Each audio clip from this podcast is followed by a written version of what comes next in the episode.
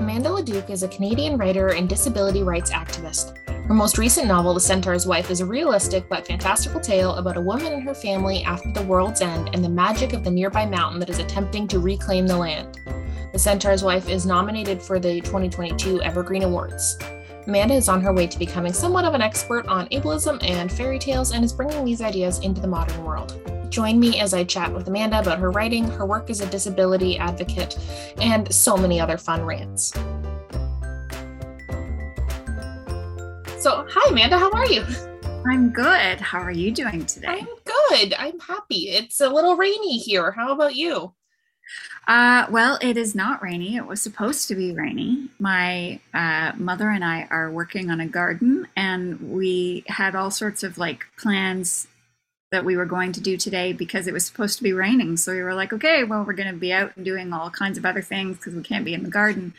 and now it's it, the whole day has been like, oh, but it's it's sunny outside, like, and and you know we could be outside doing gardening stuff right now. Yes, and now you're missing it. It's we'll we'll survive. It will yeah.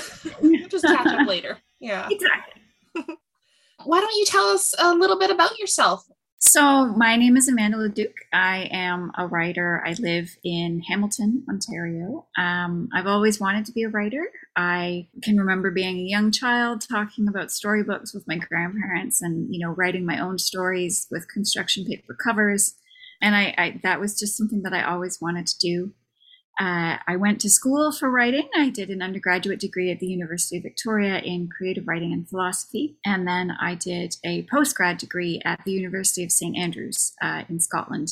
And that was creative writing as well. And my plan originally was to get the degree in writing so that I could teach because that sort of felt like the only um, job opportunity that was really available to, to writers, apart from you know writing and making millions of dollars off of your books, which we all know does not happen to a lot of us. So, um, so I, I, that was what I got the degree for, and then um, I just sort of found that teaching wasn't really my my thing. Um, I really like doing one-on-one sessions, and I like being in mentorship with students and that sort of thing. But my my skills tended to go in other areas, so I did a lot of work in arts admin. Um, for about a, almost a decade after graduating from postgraduate uh, school, and then started working for the Festival of Literary Diversity in Brampton in 2016, and I've been with them ever since. So I work and coordinate uh, all the communications for the Brampton Literary Festival, which happens every year in May, and then we have a children's festival too that happens every year in November.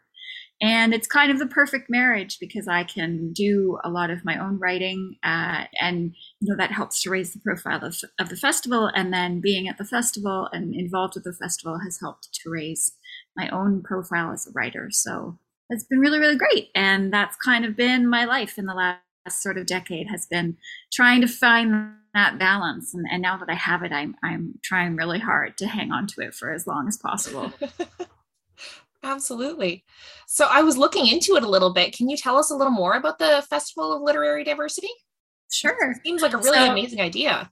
Oh well, thank you. It's it's not it wasn't my idea, I have to say. Uh, the festival was founded by Jael Richardson, who is a Black Canadian writer. She resides in Brampton, Ontario, and it was started in the the organization was started in 2014 and the first festival was held in 2016 and the mandate of the festival is to support marginalized storytellers from canada and from around the world. So that's bipoc writers writers from the lgbtq community disabled writers uh, writers who are writing from different faith communities or are operating at any sort of intersection of uh, marginalization or I mean, it's in the title, right? Festival of Literary Diversity. We, we like to talk about the ways in which Canada's literary mosaic is different from what we might have, you know, imagined over these last few decades of Canadian literature out in the world. We want to show the world that Canada looks very different from you know the, the kind of canlit that we all knew growing up. And we want to celebrate that and bring it out to the world as much as possible. So we do that through our two annual festivals and then we do a variety of literary programming throughout the year. Now that we've been in the pandemic you know for the last two and a half years we have shifted most of our um, programming virtually. This year we had in-person programming in brampton again for the first time which was lovely But I think we're going to be moving to a model where we will always have some element of virtual programming to, you know, just keep in mind the fact that there are people who aren't always able to come mm-hmm. to events and that they can really benefit from having virtual recordings of things available. So, yeah, it's just, you know, trying to get the wonderful nature of Canada's literary heritage out to as many people as possible in as many ways as possible. Have you do you feel like you've seen some growth in that area since the festival started? Oh, definitely. Uh, I think there's a lot more awareness now in terms of you know what diversity is and a lot more questions being asked in publishing in other areas as well in literary industries about what kinds of voices have been missing from the landscape and, and what kinds of voices we really should be highlighting uh, and giving more space to. Um, and that's really encouraging. I think we still have a long way to go. Uh, it's definitely still not perfect, but I, I, have been encouraged by the community that has come up um, both around the FOLD and then, you know, the, the community and the, the things that people are fighting for around the country in terms of books getting published and, and voices getting out there, it, it's different than it was even 10 years ago. Uh, and I, I, think we need to, you know, be be mindful of that progress and, and grateful for it, while also recognizing that there's still lots of work to do. Yes. What do you see as some of the steps forward to continue the progress? I think there can be a tendency to assume that literature that speaks to a particular community is only for that community. So for my, you know, for example, from my perspective as a disabled writer, I think there's a, a wider perception in the publishing world and the publishing industries, not just in Canada, but everywhere, that a story about a disabled person written by a disabled writer is only going to be of interest to people who are themselves disabled. And that's simply not true. You know, we all benefit by reading about books and about people who are different from us.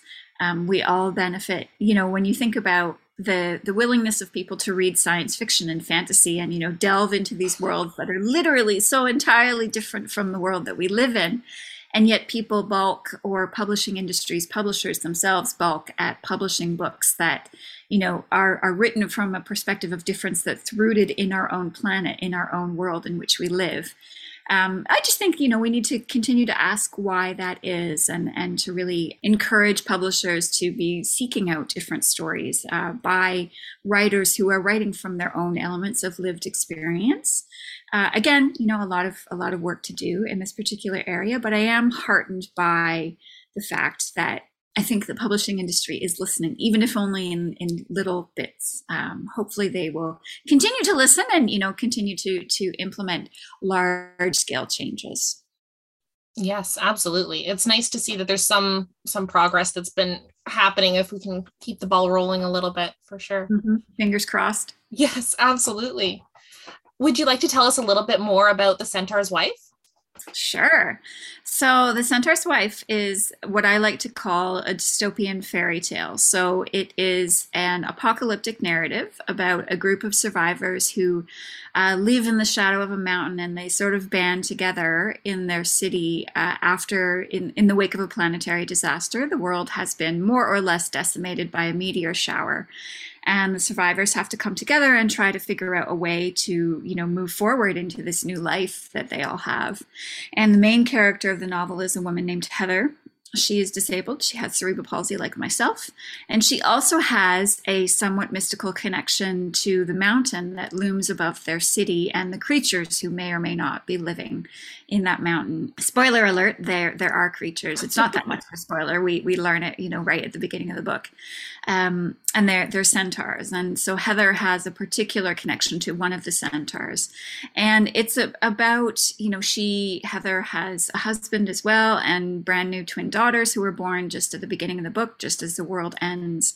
And it's about you know trying to her trying to craft a life for herself and her family while working through grief uh, and that you know becomes a, a, through line for many of the other characters in the novel. The other main character is a woman named tasha who is a doctor who flees her own city in the wake of the planetary disaster and finds herself in the same city where heather is. And in many ways the two women develop this kind of uneasy friendship or relationship. It's not even really a friendship. They're just sort of drawn to one another and, and intrigued by one another. Um, and intrigued really by each other's own different approaches to what it means to survive um, in the wake of, of terrible traumatic things happening to you. Uh, and the book is interspersed with these sort of real world narratives with uh, stories, little fairy tales that we find out, you know, Heather is telling to her children, and then stories that Tasha's parents, the Tasha the doctor, um, her parents told her when she was a child. And so the book is about how we use storytelling as a way of surviving and how the stories that we tell shape the worlds in which we live in very particular ways.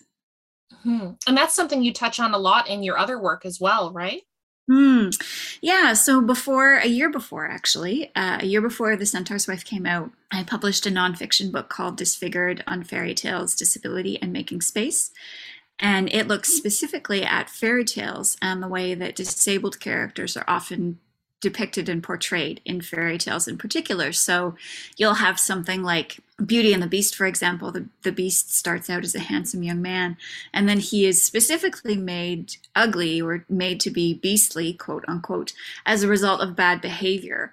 Um, and it's not until he's learned how to be a nice human again that his disability, such as it is, is taken away by magic and he's given a happy ending. And even though this is just one fairy tale, a lot of the fairy tales that we read sort of follow the same kind of structure where you have someone who is made disabled or they're born disabled perhaps, but then their disability is taken away by the end of the fairy tale. And that is through, you know, virtue of magic, or maybe they learn something, or maybe they encounter a wizard or, or something like that but the point is that in many of the fairy tales that we know and love, disability becomes this kind of simplistic thing where it's just something that magic can solve. And that contributes to the idea in wider society, maybe not that we think that magic will solve disability, but that disability is not a problem to be solved on the collective um, side of things. It's a, it's a problem, quote unquote, that is solved by individuals, um, by individuals who you know overcome their disabilities or um, happen upon magical cures or happen upon technological advancements that you know make their disabilities go away. And while this can be true for some people, it's not going to be true for everyone who has a disability. And I think you know that lack of nuance is something something that fairy tales, because they sort of, people look at fairy tales and they think they're very simplistic, even though fairy tales themselves are actually very complex in very particular ways. But because they have this initial kind of simplistic lens on the world, people read fairy tales and sort of internalize this message that the world is is simple. You know if you're a good person or if you in cases like the the brothers grimm for example a lot of their fairy tales have to do with god and faith in god. And the idea is that if you have enough faith um, you know a happy ending will come to you if you if you just believe strongly enough. And this is the kind of thing that you know we can look at now and say well that's that's just nonsense. Like everybody knows the real world doesn't work that way. But in the real world in which we live there still are a lot of people and a lot of media narratives that go out into the world that essentially say the same thing where it's you know if you are disabled but if you you know exercise enough or if you drink green tea or if you know try try this new herbal supplement and it will make your pain go away there's this this tendency to look for these kinds of simplistic solutions so that everybody can you know get the happy ending that they all deserve. And i guess this is a very long-winded answer and i apologize. Uh, i guess my my goal in writing disfigured and then in looking at you know the kinds of things that i look at in the centaur's wife as well is this idea that um, survival and you know moving through the world is complicated and sometimes hope doesn't look the way that hope or a happy ending doesn't look the way that we might traditionally view of a, a, happy ending. And I want people to recognize that when they read my work and maybe come away from it with just a, a, little more appreciation, maybe, for the fact that the world can be quite difficult. And, and one of the things that, you know, can make it easier is, is having that kind of grace and awareness and empathy for other human beings. Mm-hmm. Absolutely. So, how do you feel about that sort of cultural mentality of the goal is to like cure the disability per se. Mm. Mm-hmm. Again, it's a it's a complicated thing, right? Because there are some individuals for whom disability is a very painful thing, and they would quite happily, you know, sign up for a cure to not have chronic pain, for example. Um, and if someone, if that's what someone wants, if they choose, you know, not to have pain or not to have a particular disability anymore, and they are given the opportunity to not to not have that, then absolutely that is, you know, their choice and something that should be celebrated. But I think the difficulty arises when we assume that, you know, what worked for one person might work for another. And, you know, because so and so doesn't want their disability means that everybody doesn't want their disability. I mean, speaking for myself, I have cerebral palsy and I walk with a limp. I deal with a lot of chronic pain. Uh, I dealt with a lot of bullying when I was a child as a result of the way that I walked and, and the way that I, you know, sort of moved differently through throughout the world. And when I look back on it now, when I was a child, if you had asked me if someone could take this away, I would have said, yes, absolutely. I, I, don't want to, you know, I don't want to go through this anymore. But when I look back on it now, it wasn't the disability as such that caused the issue. It was more the world's reaction to it, right? Um, when I was bullied on the playground, it wasn't my disability that caused the issue. It was that other people were perceiving me in a particular way and responding to me in a particular way because of my disability. And we never look at the world and say, well, that's the thing that has to change. How we respond to these things is what has to change, right? There's a lot more work. I mean, this was, you know, I was a child on the playground 30 years ago. So there's been in these intervening three decades a lot more work being done in terms of bullying and anti-bullying and and you know really trying to change the root of that being that you don't make fun of people for things that are outside of their control arguably you don't make fun of people period it's just mm-hmm. not something we should do but you know, at the time, I didn't see the world that way. And it was hard to, to see the world that way and to understand that maybe things could change when I look back on it now, I think, you know, it is it is the world that needs to change. It's not the disabled person, it's not my disabled body. Sure, I would love to I deal with a lot of chronic pain and I would love to not have it in my life, but I don't I wouldn't want my limp taken away. I wouldn't want the fact that I walk differently taken away anymore because that's something that has contributed to the person that I am today and it's it's something that I'm actually very thankful for when it comes down to it. Having cerebral palsy my condition has really made me into who I am today. And I, I, think I need to honor that. And I think if we could move as a whole to a world where we recognize, you know, that everybody everybody has needs and everybody has particular things that make them who they are. Uh, and we honor that. I think that is the kind of special world that I, I want to be moving towards. It's the kind of thing that you know, I tell my young nieces that's the world that I want them to move toward as well. Uh, and I, I, have hope that we will get there. You know, it's going to take a lot longer than I think any of us might want, but slowly but surely, uh, one one little piece at a time, I think we're getting there. Yes, I think that it's starting to be that you can sort of see those those prejudices l- being less common and those those preconceived notions mm-hmm. a little bit less so, especially the more that people are open is there anything that you can see for like you know the average person do to help move that process along for those of us with you know friends and family members and ourselves that are sort of suffering under that lens Mm. Well, I think when it comes to disability, especially if you are not yourself disabled, it's really important to listen to what other people who are in the community, disabled people specifically, what they're saying about it. Um, it's important to listen and pay attention to what language disabled people want to use when they mm-hmm. speak of themselves.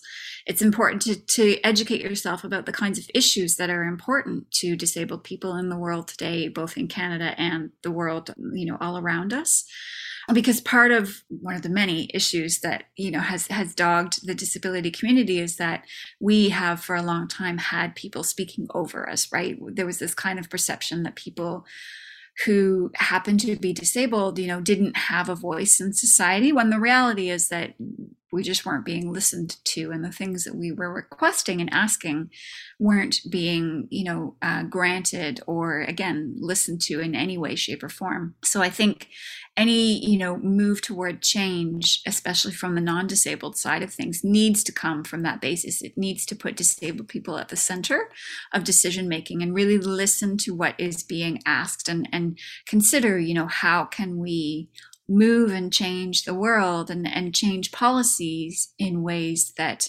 center the disabled experience because one of the things we talk about in the disability community is when it comes to accessibility in particular, if you make something accessible for disabled people, it actually means that you make it accessible for everyone. Um, just, you know, if you think, for example, one of the exa- uh, things that I always talk about are curb cuts. So if you're on a sidewalk and the way that the sidewalk slopes down to the ground when you get to the end of the sidewalk and you go to cross the street, those curb cuts were initially put in place for wheelchairs to make it easier for someone who's using a wheelchair to cross the street to, you know, slowly go down onto the ground um, off of the sidewalk with no danger to themselves.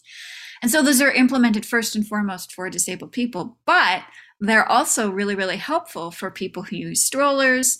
Um, they're helpful if you are pushing a trolley of any particular kind, you know, and, and wanting to get across the street.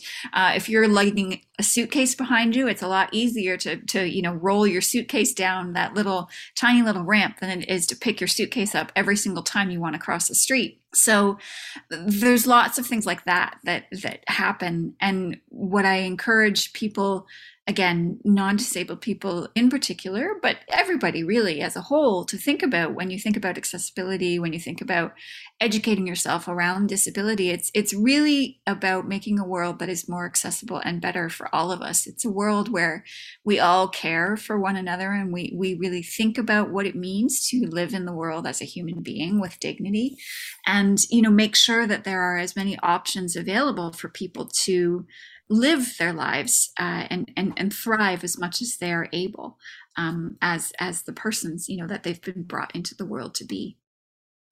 Mm-hmm. I love that you pointed out that it it does make it better for everyone because I feel like mm-hmm. something that we're all seeing a lot of recently is this pushback against any sort of help to any marginalized group because for some mm-hmm. reason there's this perspective that well, things are going to get harder for me if we input this legislation or whatever it is, right? Like whatever it is we're trying to improve for someone. It seems like so many people recently feel like it somehow means that they have to work harder or things get harder for them in yeah. order to accommodate these other people. Yeah. And I think that rests on, you know, a, faulty assumption, which many people have in the world today. Um, you know, our world is inherently and has been built to be inherently unfair for many people from various marginalizations, right? And people who are in power and have had privilege for a long time don't see that inherent unfairness. So they just see that oh you know we're all we're all on the same level playing field here. We all have the same opportunities. And the reality of the matter is we don't. We don't all have the same opportunities right? Um, when you look at disabled people again for example one of the the things that's um, been really big in popular culture and, and media in the last couple of years is accurate disability representation in film and storytelling and television shows. And a huge part of that is making sure that disabled people themselves are, are given opportunity to act in film um, and in television shows. And you know uh, not always have non-disabled actors playing disabled characters. And the argument against that is always well you know the, the actors who get those roles they get it because they're they're the best ones for the part. And the question that we always have to keep asking is well but did any disabled actors actually audition for those roles? You know, was there a call put out for disabled actors? Are there disabled actors with disability X who can, you know, play this role? And if there are no disabled actors who can play disability X, and, you know, that in and of itself, I think is a, a faulty assumption. But if there are none, then we need to ask why. You know, a, a lot of the things that, that we talk about come down to opportunity and again, down to access, right? If you have a child who uses a wheelchair and and they want to be in theater, but their local community theater doesn't have stairs into the theater space and they can't even get in there, then how do they, you know, start on their their journey of coming to theater, right? If those points of access are denied disabled people right from the very beginning, it becomes that much harder to work towards being in these spaces right again it's that idea that oh everybody has you know equal opportunity to act in theater or to go to theater school or to you know do all these kinds of things when the reality is that many disabled people do not have these same kinds of opportunities and what we need to change is the structure of of how these things play out. We need to change these systems, um, and that's only something that you you do if you actively make you know movements toward leveling that playing field. If you are actively putting out casting calls for example going back to my original point putting out casting calls that specifically ask for disabled actors to fill in the roles rather than saying you know we will you know put this up for audition and anybody who wants to audition can come. The reality there is that anybody who wants to audition equates to anybody who has you know the time the money to spend going to that audition the time to take out of their day to go do it uh, you know if they're disabled it means that they have access to transportation that can get them to the audition venue. Like all of these things are structural issues that need to be looked at uh, when we make these kinds of decisions and when we try and implement these kinds of changes. It's a lot of work, but it is worthwhile work. Uh, and that's what I, you know, keep trying to, to impress upon people is, is that it's, it always takes more work to make sure that you're being inclusive and that you're being mindful of the different needs of everybody who's trying to access a particular space. But it's always worth it. Always, always. Yes, absolutely. There's more steps than I think most people are aware of in order mm-hmm. to get to that place like you were saying like it's not just you know anybody can audition it's like okay do they have the time off do they have the money do they have the connections did they start at 6 like you said like there's just there's so many other layers beyond just well they could have applied they could have yeah, applied for the exactly. job like sure they exactly. could have applied for the job except that they can't read your not accessible job offer that you put out like you know yeah. yeah exactly they could have applied for your job except that it was only you could only apply online and they don't have access to a computer and they don't have access to internet except at you know only particular times during the week like those are those are real problems that get in people's way um, and it's not as easy as saying, oh, well, you know, obviously if they really, really wanted it, they would have found a way. Sure, for some people that that works, but for other people, it's it's a real insurmountable issue. Mm-hmm. Absolutely. Sorry, a bit of a, pivot here while we're talking about some of your other work, though. I read one of your articles when all of your faves are problematic, and I feel like it's in the same sort of realm mm. in terms of like the the arguments against it in terms of the example you gave in terms of an artist that you have trouble feeling connected to anymore and appreciating their work because you heard that they do awful things. Can you sort of tell us a little bit more about what you think we can do when we find out that some of our favorite creators are kind of awful people? Hmm. I mean, I think it, again, you know, this is one of those things where the world is very complicated, and and I think as a kind of defense mechanism against the world being complicated, we we really, you know, cling to this idea that we can approach these complications with these unilateral decisions that you know will just make everything if not go away we'll be able to deal with it right? So if if you have problems if you really liked creator x for example when you were growing up and then you find out that creator x was problematic well you know the answer here is to just not not take in any more of creator x's work anymore and just like have that be that right? And and let the the market essentially dictate you know if, if you're not going to buy their product anymore then let the market sink them. And that is absolutely a, a, route that one can take. And in the particular article that I was talking about, that was the the route that I decided to take for a particular creator um, who had, you know, I had discovered was a little bit, well, not a little bit, but slightly more problematic than I, you know, would have would have wanted to hear about one of my faves, as it were. And I think you know it, it, can be really really hard especially when you're talking about creative pursuits and, and work that inspires you at particular times in your life. And in this particular instance i remember speaking to someone about this creator and saying you know this was someone that i really enjoyed their work growing up and they were like yes and that you know is you don't need to feel guilty about enjoying their work when you didn't know certain things that you know now. But the question is going forward you know are you still going to support that person's work? Are you going to support new pieces of work that come out knowing what you do know now? Is it you know does their work have that much of an impact on you that that for you it's worth it? Um, and in my particular case it was absolutely not worth it you know not worth it to continue partaking of this person's creative work just because of you know honoring what they and their work did for me when i was younger right.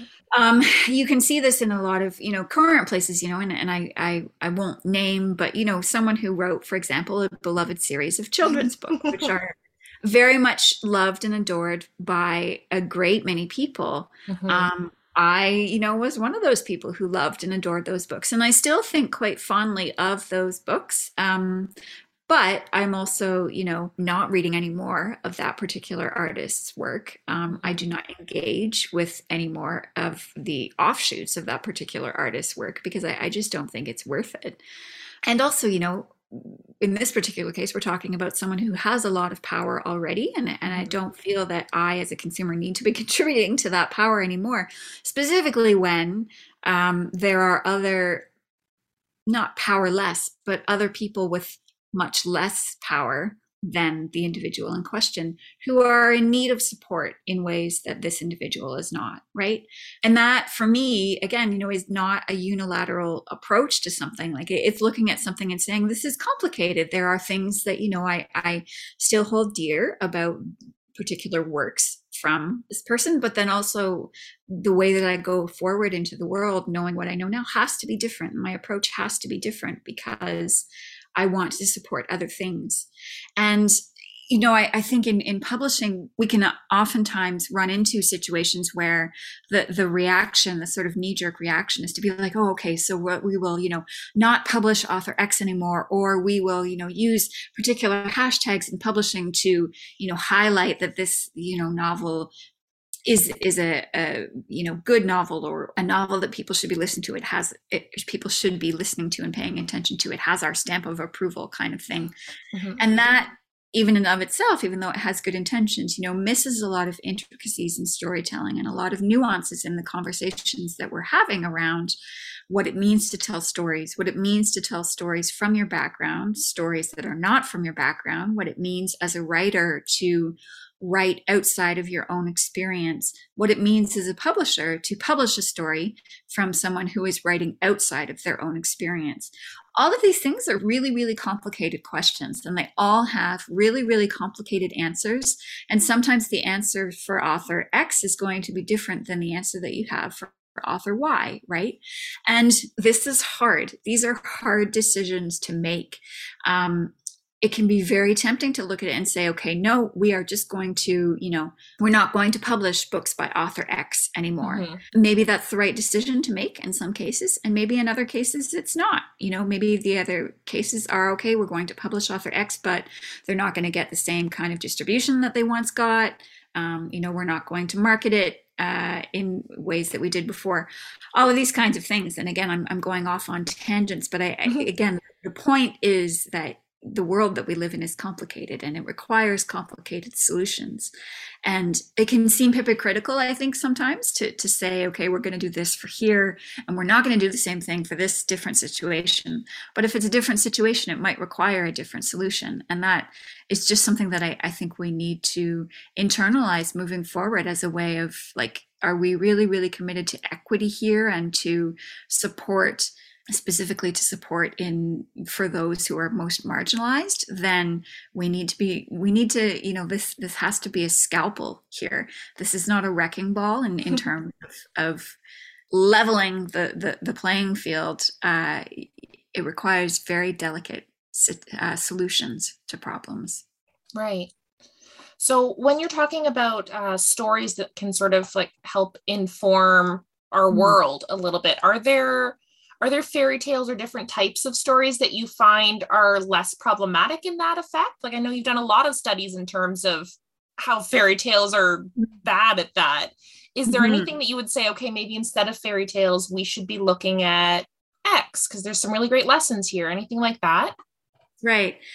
I don't know if i would frame it such as you know instead of fairy tales we should be looking here especially because fairy tales are problematic because they they are in, in very many ways right? Fairy tales are products of culture um, they're products of the cultures in which they you know came to prominence and we need to remember that. So i, I think rather than tossing them out entirely or saying, you know, don't read fairy tales, read this, I think we just need to be mindful of the fact that it's good to read these things with a critical eye and, you know, read a story like Beauty and the Beast and say, like I say to my nieces, right? Like, well, you know, she can still like him or she can still be friends with him if he looks, you know, if he looks strange. Like you can, you can be friends with people who look different from you. That is not, you know, a, a huge undertaking. And I, I think, I think we are beginning to see ways in which fairy tales, particularly from places like Disney and Pixar and, and those kinds of uh, institutions, they are, you know, starting to take up a more, again, here comes the scalpel, right? A mm-hmm. more delicate approach to these kinds of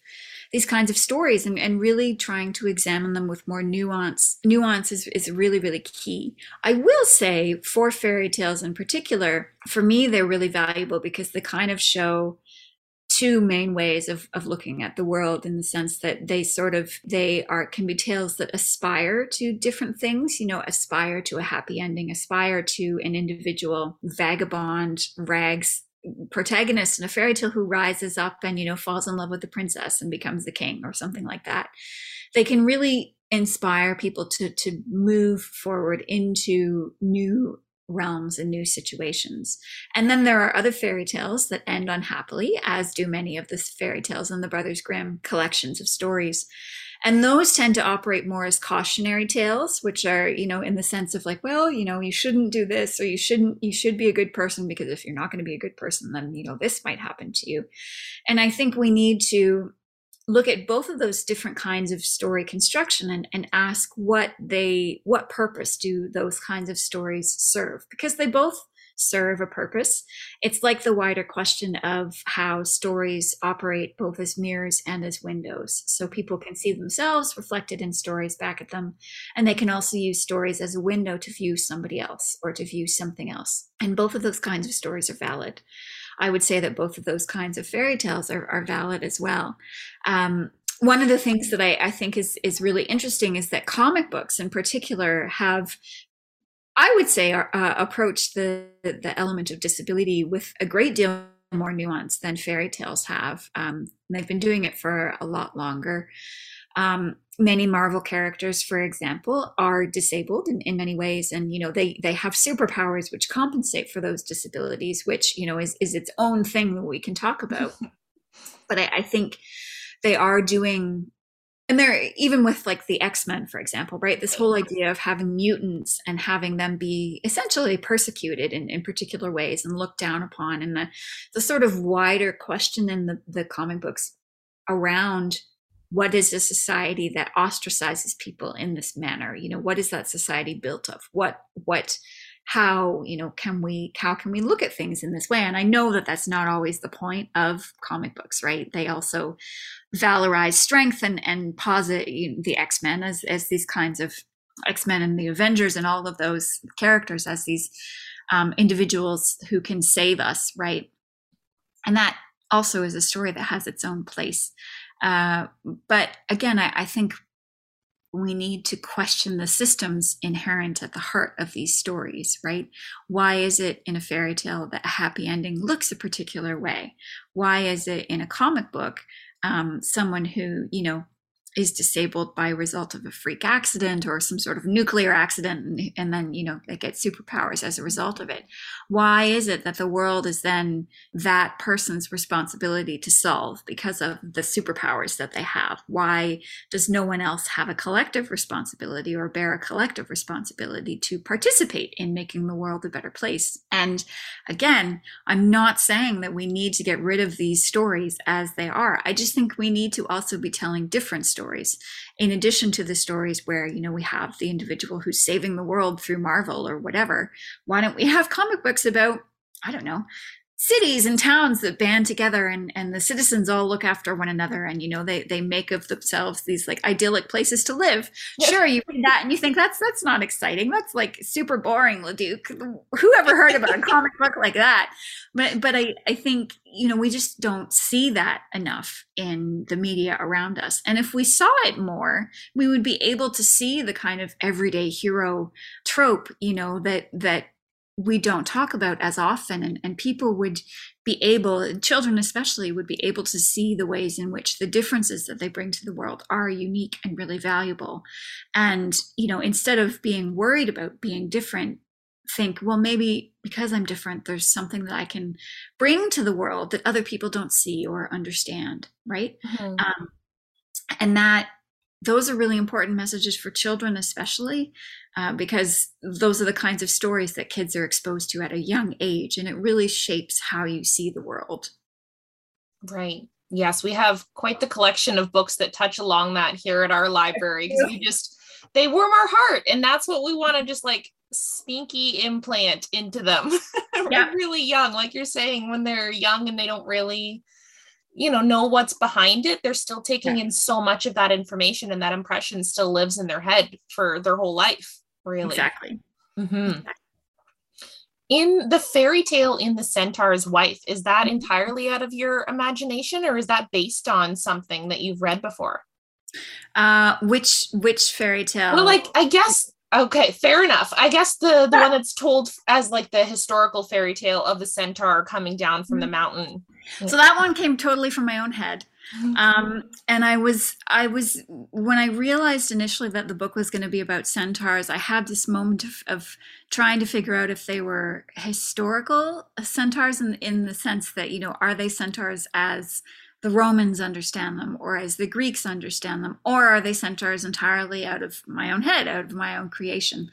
And I, I eventually decided on having them be centaurs out of my own head with their own creation myth um, because I, I wanted to, I just wanted to explore the idea where it would go and I wanted to see what fit best with the story. Um, and so that that is where that came from yes it, it all came from my own head and it was basically just because i wanted to I wanted to write and and you know not think about whether something might have been historically correct according to you know the the Greco-Roman myths that we know. Right. It was really it was really lovely. It was it was very liberating. It was very um it was fun to create an origin story and an, and an origin myth of my own. Yes. Um, I recommend it for all writers. It's a really great exercise. Okay, so I'm looking forward to your fairy tale collection of all of the fairy tales you're going to write that are oh, yeah. just your no versions, fresh versions. that would be excellent. Mm, yes, yes. I mean, I am, I am, I'm working on several projects, uh, probably too many, but I, I would like to write a, a collection of fairy tales one day. We'll see what I do with it. Oh, that would be fun. And like the beautiful like, gilded binding and everything too. So it yes, looks like a yes, fairy tale collection. Yep, yep. The gold leaf along the sides of the pages. Yeah, I could go for that. Sure. That would be lovely. Right. and then somebody picks it up off the bookshelf and they're like, I have not heard of any of these. And it's wonderful. Right? now, The Centaur's Wife was based on a short story that you had mm. previously written, though. So, what did the process of you know transitioning from short story to full length novel look like the storylines don't even seem that that similar. Yeah yeah. Um that's a great question. Thank you for that. So the centaur's wife was as you say originally a short story. It was published on the website necessary fiction in 2014 and i it was sort of just sat there as a short story for for about a year. And I remember workshopping the short story with my writers group at the time. And one of the writers in the group said, you know, I'd really like to know more about these centaurs. Like it just doesn't feel like we get enough time to spend with them. And so they sort of stuck in my head and that comment stuck in my head and i thought okay well maybe i can expand it into a longer short story. And i by the time i had finished that longer short story it was 15000 words so it was a novella. And at that point i was like mm, no i think that there's something more here. I, I think that you know I, I, can expand this into something something larger. Uh, and that that's what happened. And it was it was definitely quite a process. I started working on the novel in the fall of well, no, I shouldn't say that. I had the novella finished in the fall of 2015 and sort of an inkling that it was going to be a novel. And then I started working on it as a novel in earnest in the spring of 2016. And then it finished, I finished writing it as a book in the spring of 2020. So four years, four years of like writing and then rewriting and then rewriting again. um, I tend to write a draft and then, you know, I'll rewrite from the beginning, um, the next draft. And so I think I did that four or five, uh, five or six times working with my editor at, at Random House. Um, it was a, yeah, it was definitely an interesting process. I'm I'm happy to report that the process of editing for my next book is not going to be as onerous, which I'm I'm mostly happy for my editor's sake that she she doesn't have to go through like six drafts of of my book. Um, but yeah, that that was the Centaur's Wife, and each book is different. I'm finding each book has its own particular process of of coming to be, and I'm I'm learning to just trust this and and enjoy it as it happens, and and treat each book like the gift that it is. Oh, that's sweet. Instead of like the torture that it sometimes sounds like. I mean, yeah, well, it is also a torture. Yes, it is a torture. Um, but you know, it's a, I think it's also necessary because you're also trying to become a particular kind of person when you're writing the book, right? Like you're when you finish a book, you're a different person from who you were when you began it.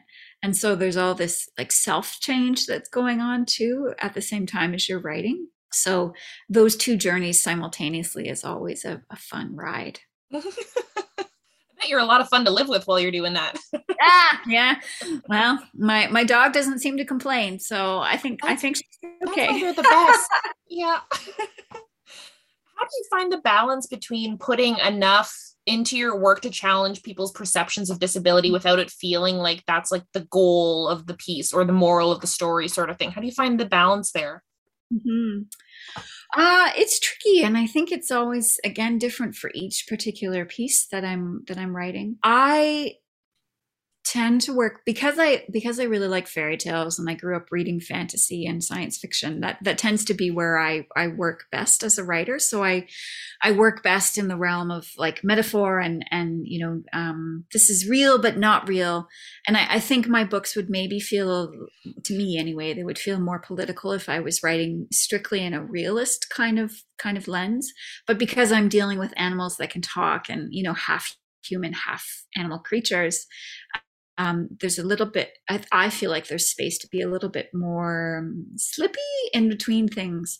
And i can kind of sneak uh, little you know bits about disability rights and disability justice. I, I can kind of sneak that in in the guise of telling a story. Um, the fairy tales in particular were really, really helpful for that because there's a kind of authorial voice that comes through in a fairy tale, right? Where you sort of know right when you read Once Upon a Time, you sort of have a sense instinctively that, like, oh, this is going to be a fairy tale. It's going to be about things that, you know, are not real and are not happening. There might be fairy godmothers and, you know, a pumpkin that turns into a coach. And this is all okay because we live in fairy tale land and we just sort of accept that these, these are the rules of the game.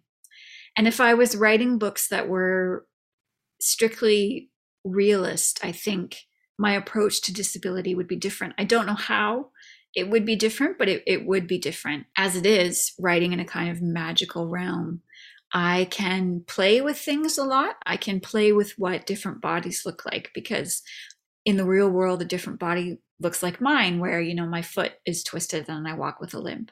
Um, in the fantasy world, in the fairy tale world, a different body might look like a man who, or you know, like a someone who is half man and half horse.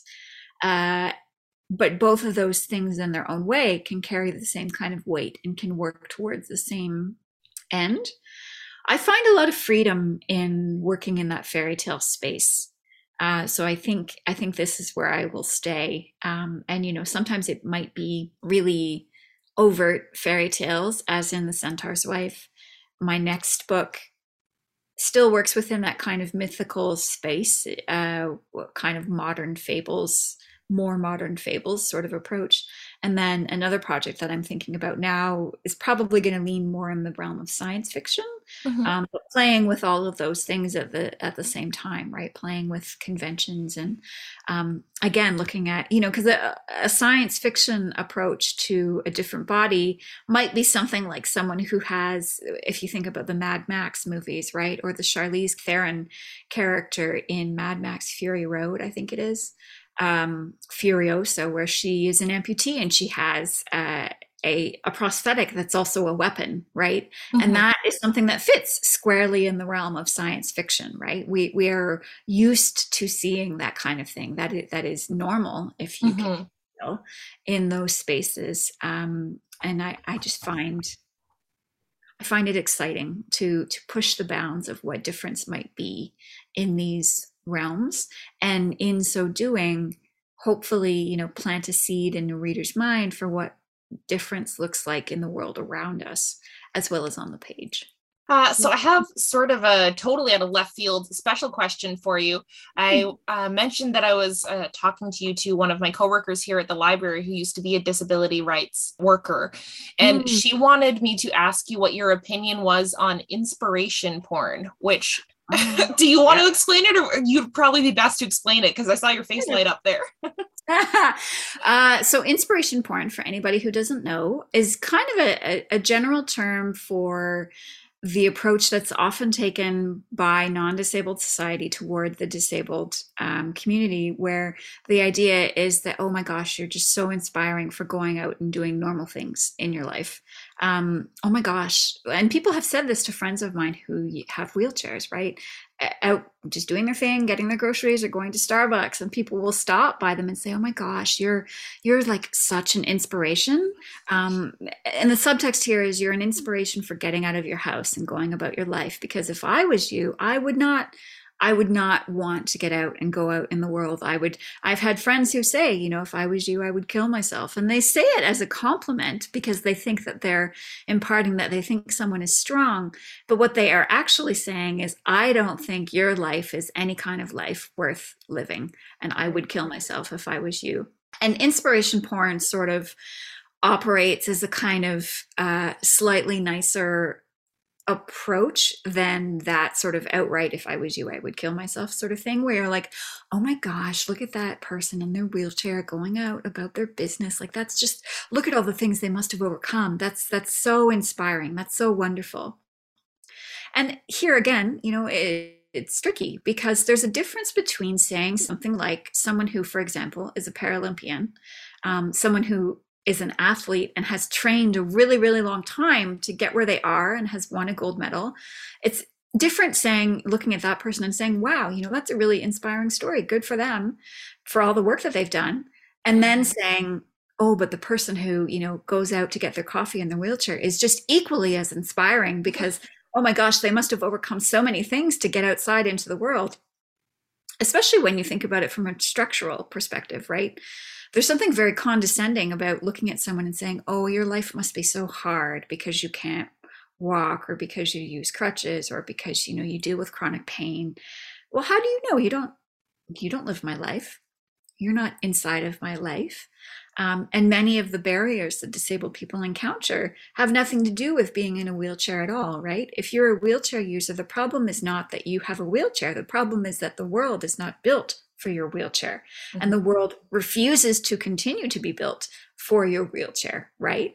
So it's not inspiring that you can go out and get your hair done when you should be able to go out and get your hair done regardless right? Like the the the ultimate goal that we're working towards in disability rights and disability activism and disability justice is getting everyone to understand that we all have different needs and all of these different needs deserve to be met regardless of what kinds of needs they are. So my need for you know a flexible work schedule so that i can nap in the middle of the day if i get really tired um, that's a legitimate need and it's equally as legitimate and pressing as someone who has a visual impairment um, you know needing braille when they get into an elevator um, these are needs that should be met for everybody. And does it require more work on the part of our governments and on the part of society to implement all of these things? Yes, it does, but it's work that we should have been doing in the first place. And so rather than saying, oh my gosh, you're so inspiring for overcoming all of these difficult things in your life, why don't we say, gee, let's get rid of all the things that make your life difficult in the first place. Let's get rid of all the structural barriers that you encounter when you go out on a daily basis. And then, you know, see what see what happens. And like we talked about a little bit earlier, right? When you make the world accessible in that way for someone who is disabled, you're also actually making it more accessible for someone who is not disabled as well. Um, it's something that benefits everybody. Having a kinder approach to life, having, you know, the recognition that inspiration porn is bad and that we shouldn't be looking at people solely on the basis of what they can or cannot do or can or cannot contribute to the world is bad. That's where we need to be moving toward. I am inspired by people when they are putting in hard work towards something and, you know, bettering themselves and when they inspire me to do something in the world to make change right? Mm-hmm seeing someone the story that i always talk about i live next to an assisted living facility. And one day when i was getting a ride share back from somewhere the driver noticed a gentleman on crutches going into the building and he just sort of you know shook his head and he was like oh that poor man. His life must be so hard. And i i didn't say anything because i was so shocked that he said it out loud but it was like how do you know? Do you live his hmm. life? Like maybe he's used crutches his whole life, in which case that's the only life he knows. It might be difficult at times, but it also actually might be a lot easier for him to use crutches than it would be for you to use crutches because mm-hmm. he's used to it and you're not. And like, what does that do, right? What does that act of saying, oh, his life must be so hard? It does nothing material in the world apart from tell the person who's in the car with you that oh you're you're a nice person because you're thinking about somebody else or you're noticing somebody else. Mm-hmm. but are you really? Like it just it didn't go beyond the car right? And then that driver can go out around the rest of his day and think oh what a nice person i am because i noticed this person using crutches on the sidewalk. Like that that actually does nothing to improve the world. If you want to inspire me, if I want to be inspired, do something that inspires me to change the world in, in ways and make it better. And so that was, uh, yeah, a rant. Um, but the the too long didn't read part of it. Inspiration porn is bad, and and we should not we should not be condescending to people in that particular way. And if you you know find yourself thinking like wow you know that that it's so good that that person in that wheelchair got out into the world ask yourself why that is. You know what is it about your perception of the world that is making you think that way? And perhaps question that um, at every opportunity. Sorry that's exactly the rant i was hoping for. Well, i'm glad to oblige perfect. Yeah, that's what uh, I think that's what she was aiming for. She's like, ooh, ooh, ask her about this. It'll be great. okay. Yeah. How to get y'all riled up, but in a good way. No, I, t- it works. I I sort of feel that way about other things when I see like the stick that every child matters stickers on the back of cars yeah. and stuff like that. It's yeah. like cool. Did you donate yeah. some money to like actually help with that? Did you write a letter to your MP? Like, or do you just have a sticker? So now you look like a good person. Yeah, exactly. It's, exactly. it's something that I think a lot of people are like, aha, I've done my good deed for the day. Mm-hmm. And just leave it there. Hmm. Uh, okay. Before we wrap up, I have to ask my favorite question is if there's anything that you've read lately that you would like to recommend. I love it. Mm-hmm. I'm currently reading a book called The First Astronomers by Duane Hamacher, and he's uh, he's American, but he lives in Australia, and he spent a number of years speaking with Australia, well, Indigenous elders in Australia and the Torres Strait um, about astronomy and the way that um, Aboriginal cultures in Australia have, you know, kept centuries of records on astronomy. And it's I'm reading it for a, a project that I'm hoping to do a new book on on grief and the universe and sort of all these giant big considerations. But it's really really wonderful and really really lovely and particularly poetic in the way that it, it melds poetry and storytelling and science um, as someone who you know was not a science major and you know had difficulties with math to put it lightly when i was growing up it's, it's really really lovely to read about ways in which poetry and science can wind together um, it's it's a bit difficult to get. Uh, I think the ebook version is a little bit easier to get here in North America. I had a copy that winged its way all the way to me from Australia, and I paid a pretty penny for it. But it's it's every every penny was absolutely worth it. So uh, Duane Hamacher, the first astronomers. Well, thank you. So we need an Australian connection, but yeah, wonderful. yeah. Weirdly enough, I have one, so that's perfect. Well, thank you so much for joining me today, Amanda. I had a, a fantastic time picking your brain today. It was oh, wonderful. Thank you so much for having me. It's always such an honor to get to speak about these things and to get riled up and go on rants. Uh, I hope it wasn't too long of a rant, but I, I appreciate so much the, the depth of your questions and the, the nuance within them. I, it's always really lovely to be able to talk about these things in ways that you know get people going and, and hopefully inspire some, you know, in the good way, inspire uh, some people to go out and make changes of their own in the world. Absolutely. Thank you so much. You're so welcome. Thanks for listening to my chat with Amanda. If you're interested in learning more about her and her work, links to everything we talked about are in the description box below. If you enjoyed this episode, make sure to check out my previous chats with Evergreen nominated authors and follow us so you don't miss the next ones.